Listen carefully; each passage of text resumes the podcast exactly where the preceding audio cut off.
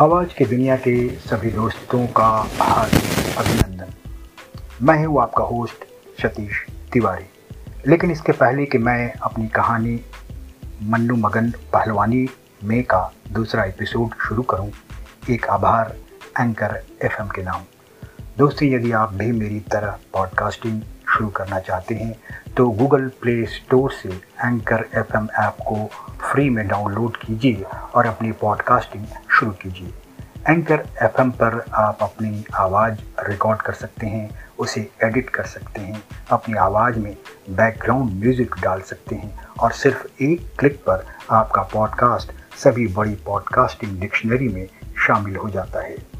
अपने इन्हीं सहज फ्री सुविधाओं के कारण एंकर एफएम ऐप दुनिया का सबसे श्रेष्ठ और लोकप्रिय पॉडकास्टिंग ऐप बन गया है। तो आगे की कहानी। तो प्यारे सुधी श्रोताओं, पान दुकानदार गप्पू चौरसिया ने लगभग एक हफ़्ते के भीतर गुरु भीम पहलवान को अपनी जाँच रिपोर्ट सौंप दी। यह जाँच रिपोर्ट लिखित नहीं, बल्कि मौखिक थी, क्योंकि गप्पू चौरसिया को लिखना नहीं आता था, सिर्फ़ पान बनाना और गप बनाना। किस्सा को ता यूँ कि मन्नू पहलवान उर्फ़ मन्नू गुप्ता इन दिनों कुछ गड़बड़ा गए थे। उनका सख्त लंगोट का पक्का करेक्टर कुछ ढीला पड़ने लगा था। मन्नू पहलवान को ब्रह्मचर्य की प्रतिज्ञा से भटकाने में आप ही के अखाड़े के जूनियर पहलवान टुन्नू यादव का बड़ा हाथ है। टुन्नू यादव ने अपने फ़ोन पर गंदे गंदे फ़िल्म दिखाकर मन्नू का भेजा खराब कर दिया था। भाँग, गांजे के, गुपचुप सेवन की बुरी लत तो पहले ही लगा चुके थे, यानी नीम पर करेला। अब मन्नू पहलवान एक ऐसी हसीन प्रेमिका की तलाश में थे जिसे वे सच्चा प्यार कर सके, सच्चा प्यार। इधर उसके मोहल्ले की ही मुनिया देवी एक बार फिर जवान होकर इधर उधर इठलाती फिर रही थी। दरअसल मुनिया देवी को तलाश थी अपने चौथे पति।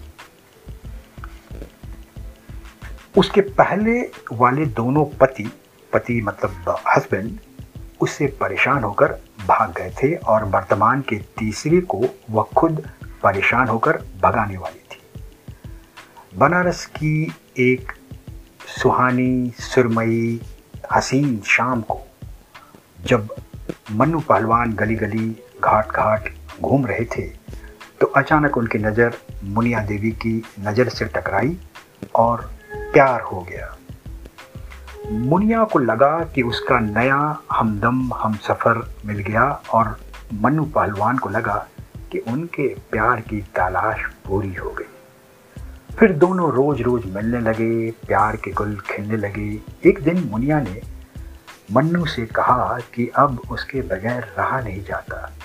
सो वह उसे शादी कर भगा ले जाए। मन्नू ने हामी भर ली।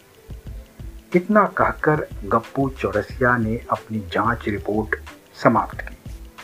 गुरु भीम पहलवान को शायद यह कहानी सुनने में मज़ा आ रहा था। उन्होंने कौतूहल वश पूछा फिर क्या हुआ? होगा क्या गुरु? दोनों भाग कर शादी करने वाले हैं। पान दुकानदार, गप्पू चौरसिया ने वार्निंग अलार्म बजाया। पकड़ो इन्हें। दौड़कर रोको उन्हें। इतना सुनना था कि गुरु भीम पहलवान दौड़ पड़े। लेकिन उनकी समझ में यह नहीं आ रहा था कि वे दौड़कर जाए कहा। बाप के पास जा नहीं सकते। कि वो अपना राग अलापेगा। एक माँ थी जिससे कुछ उम्मीद और आस थी। सुबह मन्नू पहलवान और मन्नू गुप्ता की माँ के पास दौड़ पड़े। मन्नू की माताजी उर्फ़ पार्वती गुप्ता तरकारी काट रही थी। गुरु भीम पहलवान की गुप्त रिपोर्ट को सुनते हुए पार्वती गुप्ता जिस गुस्से से तरकारी काट रही थी उससे लगा कि अब कुछ ना कुछ बवाल ज़रूर मचेगा। मन्नू की माँ को अपनी गुप्त रिपोर्ट पेश कर गुरु भीम पहलवान अपने अखाड़े में वापस आ गए। अखाड़े में लौटकर गुरु भीम पहलवान ने पहला यह काम किया कि जूनियर पहलवान टुन्नू यादव को एक धोबिया पटकन दी और एक लात मारकर गालियाते हुए भगा दिया। यह वही टुन्नू यादव था जिसकी गलत संगत में उनका प्रिय शिष्य मन्नू पहलवान बिगड़ गया था। फिर गुरु भीम पहलवान खा पी कर रात्रि विश्राम को चले गए। सुबह जब भीम पहलवान की नींद खुली और नित्य क्रिया से निर्वृत्त होकर अपने अखाड़े पहुँचे तो हैरत मिश्रित खुशी से उनकी आँखें फैल गईं। उन्होंने देखा कि मन्नू पहलवान अखाड़े की मिट्टी महीन कर रहे हैं। वो अपने सर को इतना और इस कदर झुकाए थे, मानो लज्जा से अपना सर अखाड़े की भूमि में ही गाड़ देंगे। उनकी एक आँख सूजी हुई थी और पीठ पर जूतियों के कई लाल निशान थे। गुरु भीम पहलवान के पत्नी ने उन्हें बताया कि मन्नू पहलवान की माता जी ने कल शाम को मन्नू और मुनिया के गुप्त ठिकाने पर हमला कर दिया और उन्हें इतना मारा इतना मारा कि क्या दिल्ली पुलिस मारेगी। मगर बावजूद इस बेदर्द पिटाई के गुरु भीम पहलवान खुश थे।